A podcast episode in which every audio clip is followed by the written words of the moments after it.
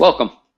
This is the Business of Vulnerability, the podcast that shares the wonderful work that individuals, organizations, and communities are doing around the world to try and help those who are most vulnerable.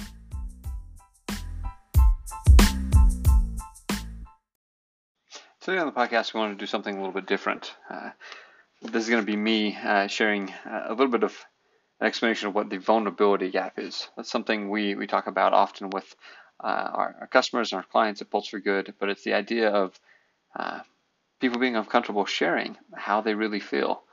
And uh, so what you're going to hear is is me really in a video that we've, we've taken audio, being able to to share what the vulnerability gap is and and why it matters.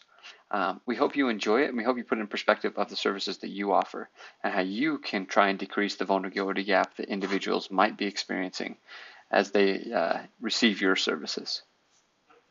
Have you ever been in a situation where you wanted to share some feedback to somebody but you didn't feel comfortable?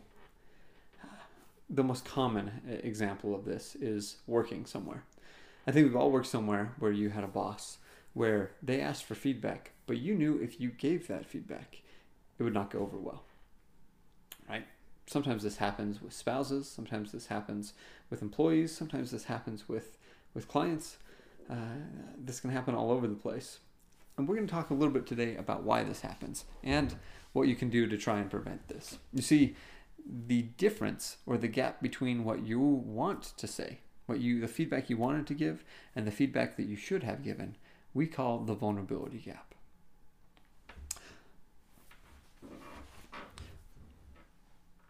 The vulnerability gap is the difference between what you want to say and what you're comfortable saying. Now, this may sound ridiculously intuitive. And it may be something that you understand. You may ask, why am I talking about it? Well, the interesting thing is, this difference really is heightened when there's a power disparity, right? We all know speaking truth to power is hard, and feedback is truth. So, me being able to speak truth to my boss can be really hard. There's a power disparity there. It could affect my career, it could affect my salary, I could get fired, right? It, can be intimidating it can be really hard. Now, imagine if the power disparity is bigger. Picture yourself as someone experiencing homelessness, receiving services from a, a homeless service provider. That homeless service provider could ask you for feedback. Hey, what could we do better? How comfortable would you be in giving feedback? Now, think about the scenario. They're providing something food, clothing, shelter, whatever it is that really is incredibly necessary for you to be able to continue to live your life right? The effects of them taking those services away could be devastating. Right? And you know that. It's internalized. How comfortable would you be sharing?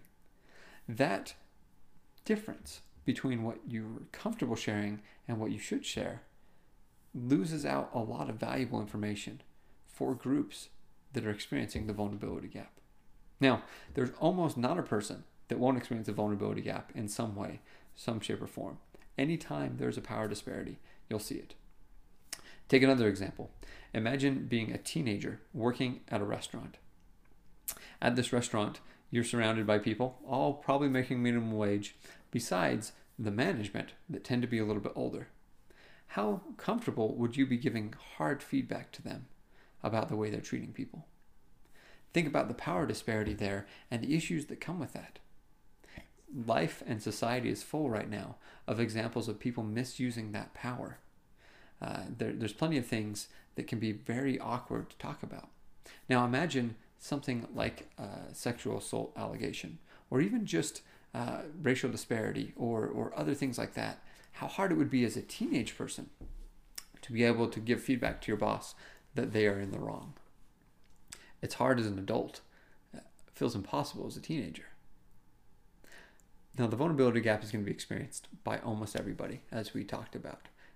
The question is, what can you do to fix it? Well, the vulnerability gap really revolves around a single concept, and that concept is psychological safety. If you can help people feel safe psychologically, not just physically safe, but safe internally in their heart and in their mind to share, then you can get the feedback that you need to be successful. You close that gap, and you may not completely close that gap. I think everybody has that little bit of a gap that's going there, but the goal is to minimize it. Providing psychological safety gets me there. I'm going to talk about three different ways you can uh, you can provide that psychological safety. The first is through relationships. Now, this is the most common way that we resolve psychological feedback issues or psychological safety issues and get feedback.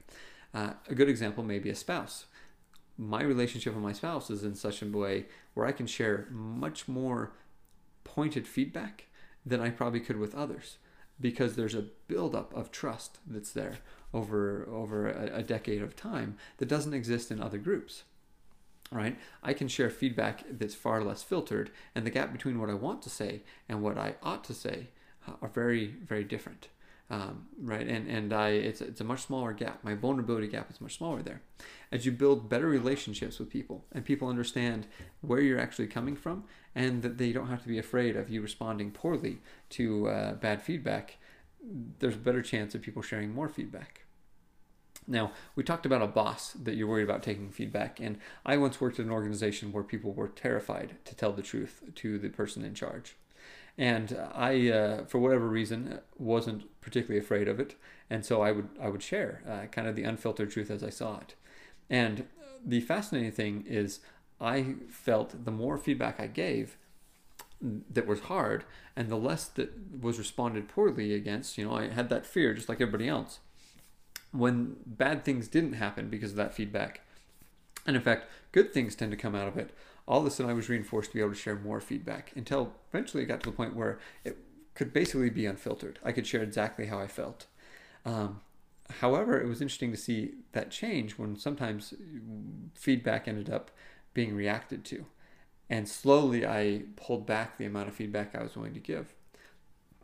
That fluctuation is probably normal but it's a good example of what it's like in a work environment. Now, when relationships aren't uh, able to be built, for instance, you may have too many people to build the close relationships you need to to get feedback from all of them. Uh, another way is by using anonymous surveys. Now, anonymous surveys are a very effective means of being able to provide psychological safety because somebody can say they won't know who I am. Part of the uh, way to do this is to make sure you build your survey not just in a way that doesn't ask for their name, but also helps make sure that they can't be identified in other ways. Uh, I, I, once participated in a survey, uh, a workplace survey, shared how I felt, and I had a manager come talk to me and say, "Hey, I know this response was yours," um, and, and, it was mine. Um, but they could tell by the tone of voice and by the questions that were asked that, that it was mine. Uh, it wasn't very anonymous in that regard. So limiting the amount of free text questions uh, or uh, making sure the answers for the free text questions are in a way that won't give away who I am and providing like star ranking scales, Likert scales, um, any of those type of things will help protect the anonymity of individuals and increase the psychological safety, which drastically increases what they're willing to share. The third and the last thing that you can do, and there's there's definitely others, but these are the three things uh, for today, um, is is conduct uh, something that's called a retrospective. For those in tech, you may be familiar with it. It's simply a meeting where you discuss what's going well and what's not the benefit of this meeting is being able to go in and say we're having a specific meeting to talk about feedback and it's not a performance review type of meeting. It's not a meeting where we're going to blame people. We're just talking about what's going well and what's not.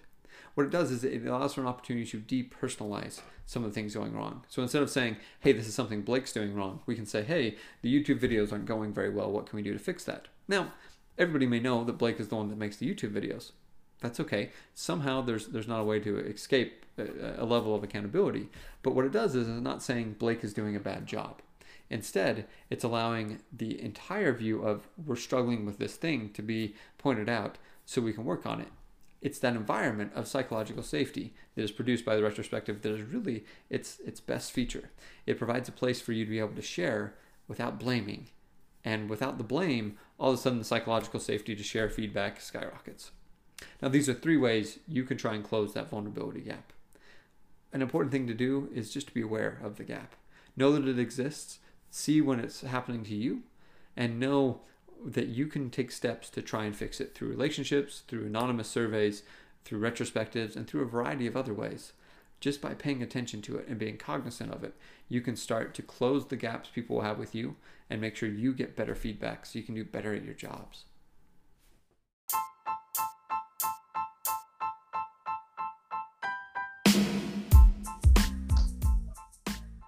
Thank you for listening to The Business of Vulnerability.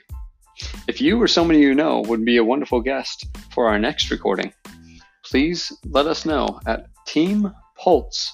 It's T E A M P U L S E at pulseforgood.com. Thank you.